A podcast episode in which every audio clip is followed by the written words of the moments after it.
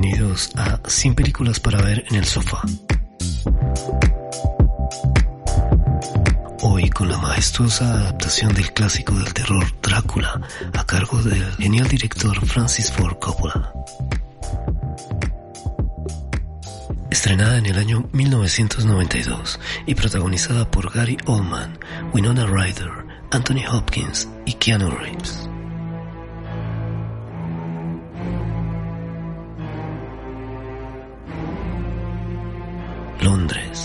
Año 1890. El joven abogado Jonathan Harker debe viajar a Transilvania, al este de Europa, para gestionar los documentos concernientes a la compra de una casa adquirida por un viejo conde. Luego de atravesar el desfiladero del Borgo y llegar hasta lo más recóndito de Hungría, el joven Harker encuentra por fin la oscura morada de aquel conde. Un enorme y antiguo castillo empotrado en lo alto de una montaña, rodeada de precipicios y nieve.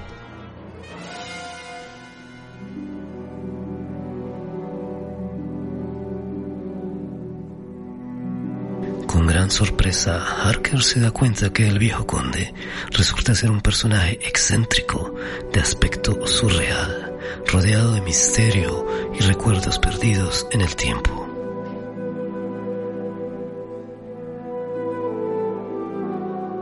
Contra de su voluntad y con promesas falsas, el extraño personaje retiene a Harker en el castillo y lo hace su huésped, obligándolo a convivir con las inéditas criaturas y espejismos que allí habitan.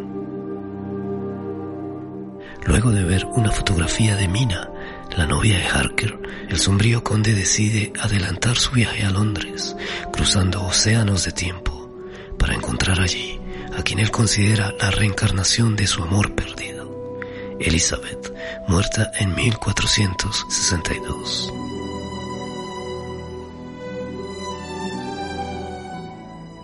El conde recuerda con dolor cómo Elizabeth, su bella prometida, se suicidó arrojándose desde lo alto del castillo a un helado río, al recibir la falsa noticia de que su caballero había muerto en batalla.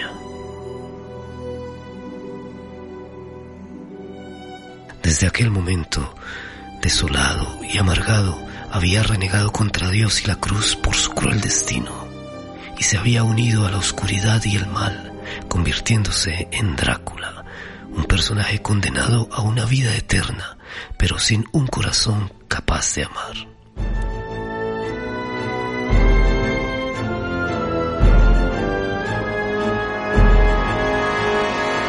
¿Logrará el conde el corazón de Mina? ¿Y será Jonathan capaz de escapar de aquel aterrador castillo?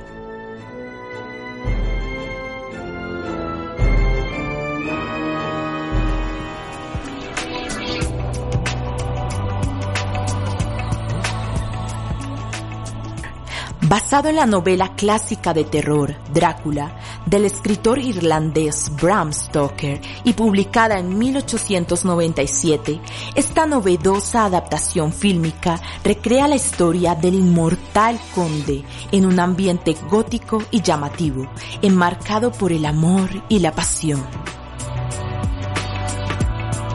Fue Francis Ford Coppola, director de la premiada trilogía de El Padrino, quien decidió dar vida de nuevo a este personaje, que luego de numerosas versiones para cine había quedado un poco en el olvido.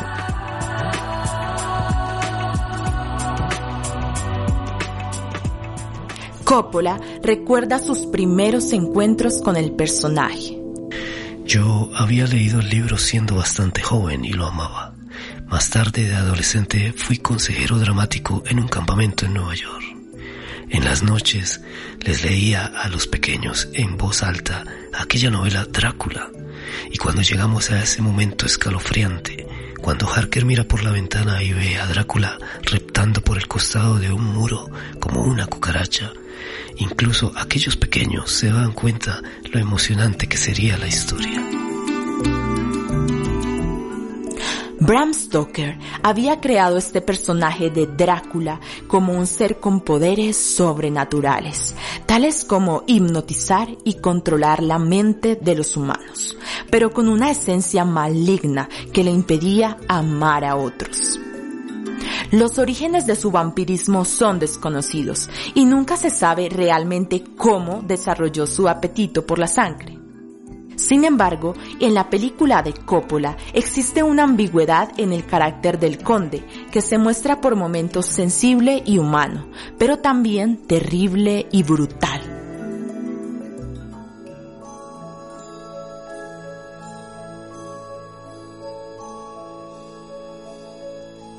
Para el papel protagónico del personaje de Drácula hicieron casting actores como Antonio Banderas, Viggo Mortensen y Jeremy Irons, pero fue el talentoso actor británico Gary Oldman quien obtuviera el papel protagónico.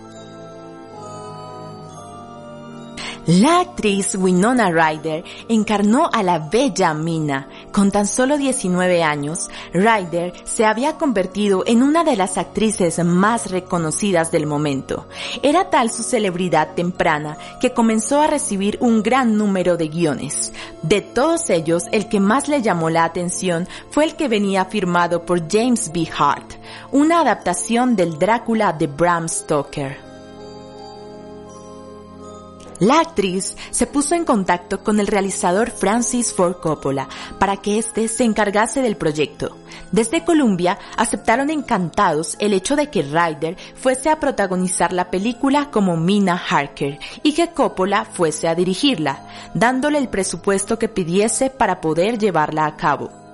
Fue Ryder quien también propuso a los demás actores que conformarían el casting final, incluyendo a Gary Oldman como Drácula, a Anthony Hopkins como Van Helsing, a Keanu Reeves como Jonathan Harker y a Richard E. Grant como el Dr. Jack Seward. Aún así, y a pesar de todos estos aportes, su nombre no aparece acreditado en las tareas de producción. Sadie Frost fue quien hizo el papel de Lucy Westenra, la entrañable amiga de Mina, pero para evitar su parecido con Winona Ryder, tiñó de rojo su pelo y lo encrespó, alterando totalmente su apariencia hasta el punto que luego nadie podía reconocerla en su semblante original.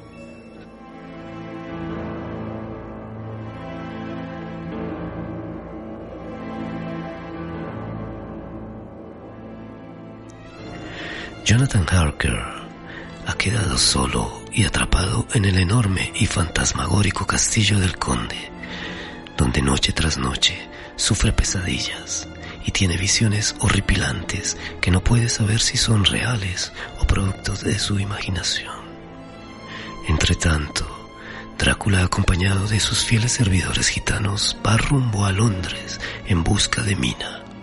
En su viaje, Todas las cosas o seres que tienen contacto con él perecen de forma trágica.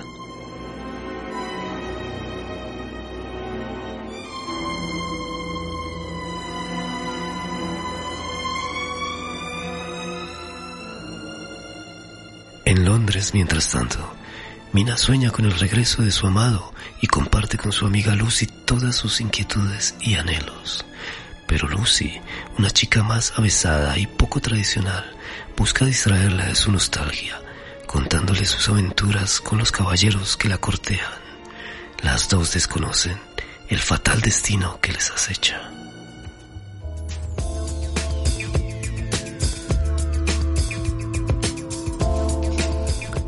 El presupuesto de la película fue de aproximadamente 50 millones de dólares, una cifra bastante alta para la época, pues el género del terror no se encontraba en su mejor momento y las audiencias esperaban más por películas espaciales o de guerra.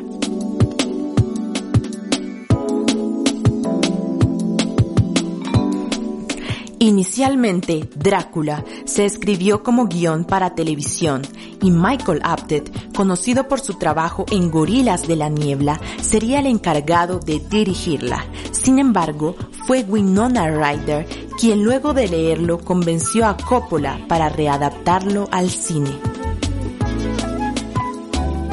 Antes del rodaje, Francis Ford Coppola invitó a los actores a pasar una semana en su rancho en Napa, California. Esto fue algo difícil para el famoso actor Anthony Hopkins, quien afirmó, simplemente no me gustan los ambientes familiares. Para el director era importante que no se utilizaran computadores ni recursos tecnológicos modernos. Por eso, muchos de los efectos de la película se hicieron con métodos tradicionales como proyecciones, maquetas, espejos, grúas, decorados inclinados o duplicados, cámara rápida, rebobinados, etc. Contrató a su hijo Roman Coppola y al director de arte Thomas E. Sanders, quien se destacó en su trabajo y fue nominado al Oscar a Mejor Dirección de Arte y Decoración de Set. Los trajes de este film fueron diseñados por la japonesa Eiko Ishioka y considerados obras de arte. Fueron exhibidos en una exposición itinerante por Europa, así como también expuestos en New York en el famoso Museo MoMA.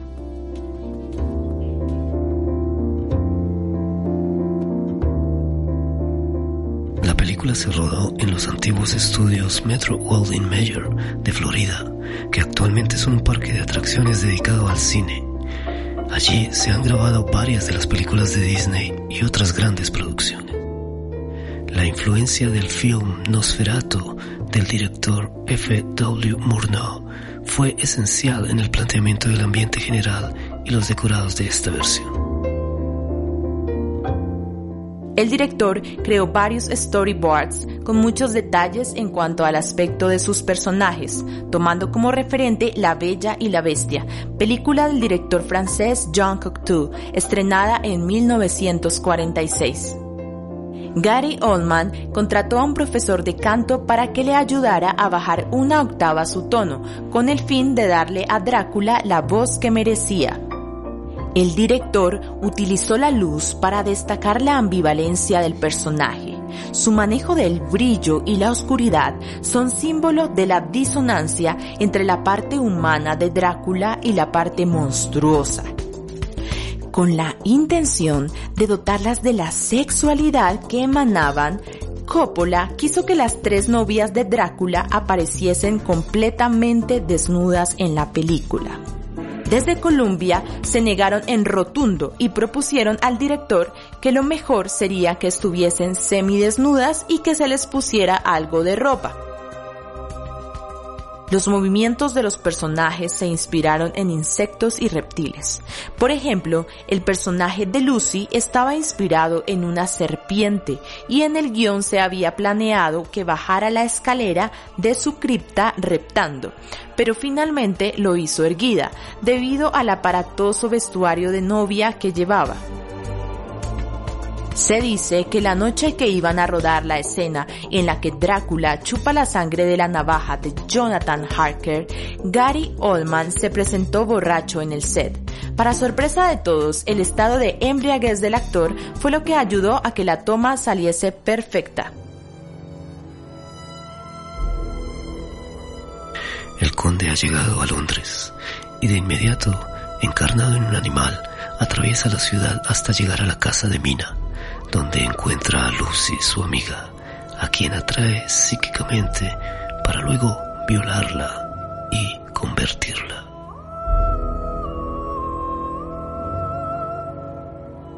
Al día siguiente contacta a Mina en las movidas calles de la ciudad. Su aspecto, luego de beber la sangre de los desafortunados pasajeros del barco, es la de un hombre joven y apuesto. Se presenta como un príncipe que solo desea un guía que le muestre la pujante metrópoli. Mina se siente temerosa, pero a la vez atraída por aquel exótico extranjero que le cuenta historias lejanas y románticas de princesas y caballeros. Mientras esto pasa, Jonathan ha logrado escapar del horrendo castillo donde fue atormentado durante varios días y llega a una antigua abadía donde encuentra protección.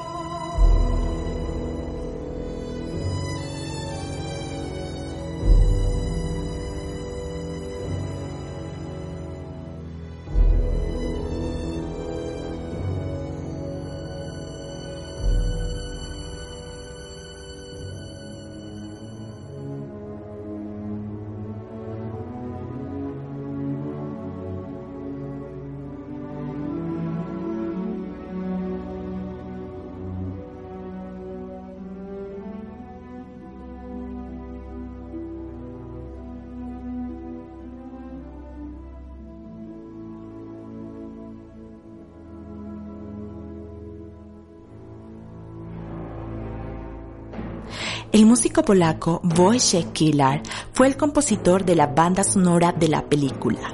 Este músico es uno de los más destacados vanguardistas musicales de Polonia y ha compuesto bandas sonoras para películas de Coppola, Polanski, Champion y la mayoría de los grandes directores polacos. El trabajo de Kilar en este film de horror fue su debut en la industria hollywoodense y su presentación internacional. Coppola, quien no le había marcado directrices demasiado precisas para la composición, se sorprendió al recibir la obra y le preguntó qué hacía falta para escribir aquella música, a lo que Kilar respondió, basta con vivir en Katowice. Lo más destacable del trabajo de Killar es la plena correspondencia de su obra con la compleja sofisticación de las imágenes que proyectan sensualidad y horror. El compositor polaco logra acompañar a la perfección la particular visión que de Drácula hacen Coppola y el guionista Hart.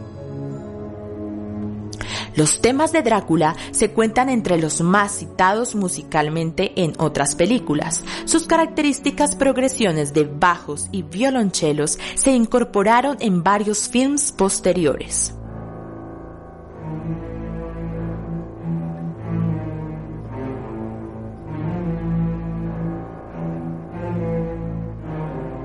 Gracias a la banda sonora de Drácula, Killar obtuvo el premio al mejor compositor de música cinematográfica de la Sociedad Americana de Compositores, Autores y Editores. La película fue estrenada el 13 de noviembre de 1992, fecha que coincidía con el aniversario 95 de la publicación del libro y año en el que se celebraba el 80 aniversario de la muerte de Bram Stoker. Drácula de Bram Stoker logró una recaudación de 223.6 millones de dólares a partir de un presupuesto de 50 millones, lo que salvó a la compañía productora de Coppola de una bancarrota. Este film fue parte del renacimiento del género de horror gótico que se desató en los 90. Drácula de Bram Stoker llegó como una de las más ambiciosas producciones de terror hasta aquel entonces.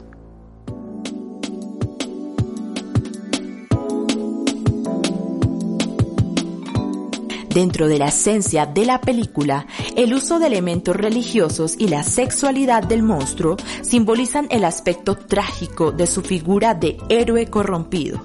Hay un enfoque contemporáneo de la perversión sexual a través de las amantes vampiresas del conde, mujeres que fueron corrompidas por el mal y que lo veneran como un salvador mediante sacrificios humanos. Coppola, su director, expresó, Hacer justicia al complejo personaje de Drácula fue uno de nuestros objetivos principales. Ha sido retratado como un monstruo o como un seductor, pero el conocer su biografía me hizo pensar en él como un ángel caído en la película, el círculo es un símbolo que aparece constantemente. Podemos encontrarlo en los primeros planos, en las pupilas, mordeduras, fuentes, en la hostia consagrada y en la entrada de un túnel. Esta figura geométrica simboliza el ciclo de la vida eterna.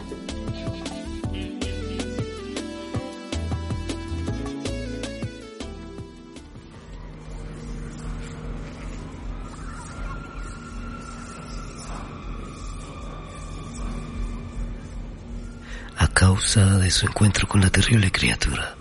Lucy cae en un estado enfermizo y febril del que no parece recuperarse. Es en este instante cuando aparece el doctor Van Helsing, eterno enemigo de los vampiros, quien sabe todo acerca de estas fatales bestias y ofrece su ayuda para salvar a la joven.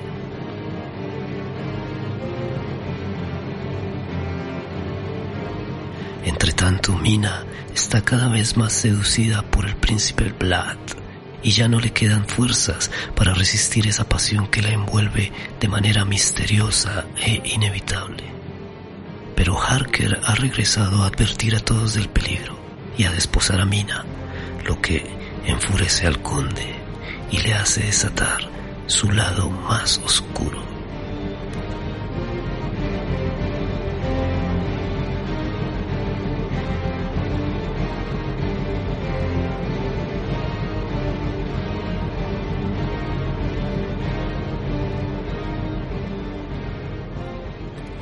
Coppola notaba que en las anteriores películas de Drácula se ignoraba la esencia de la obra de Stoker. Por ello, en su film los personajes se asemejan más a los del escritor. La sangre se convierte en un símbolo de la pasión humana, siendo el principal subtexto de esta historia. El amor de Drácula por Elizabeth representa un sentimiento tan fuerte que puede sobrevivir a través de siglos, con la idea de que el amor puede conquistar a la muerte, o peor aún, que puede devolver al vampiro su alma perdida.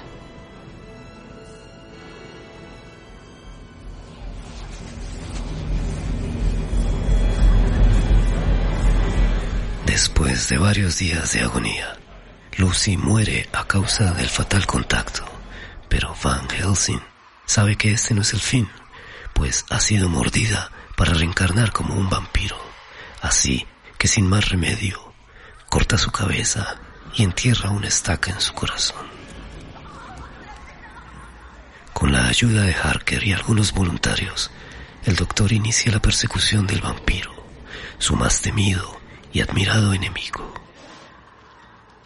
Luego de allanar su morada y rescatar a Mina de sus brazos, el grupo de cazadores va tras la poderosa criatura que huye de Londres para regresar a su tierra, donde podrá recobrar todo su poder.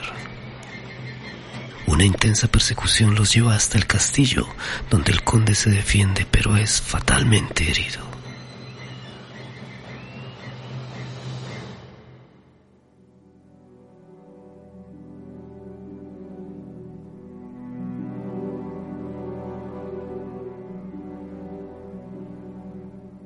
Finalmente Mina, quien entiende aquel triste y cruel destino, se apiada de la bestia que es su amor eterno y corta su cabeza para así por fin devolverle la paz.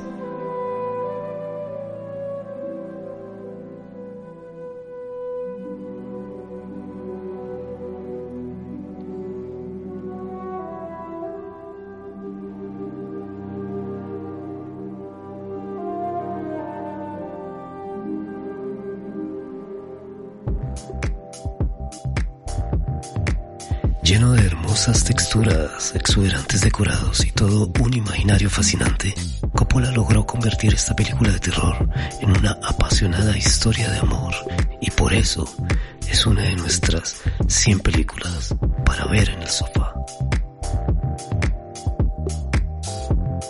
Estamos en Instagram como arroba Noise Podcast. Allí nos pueden dejar sus comentarios y mensajes. Recuerden que cada viernes tendremos un nuevo capítulo de 100 películas para ver en el sofá.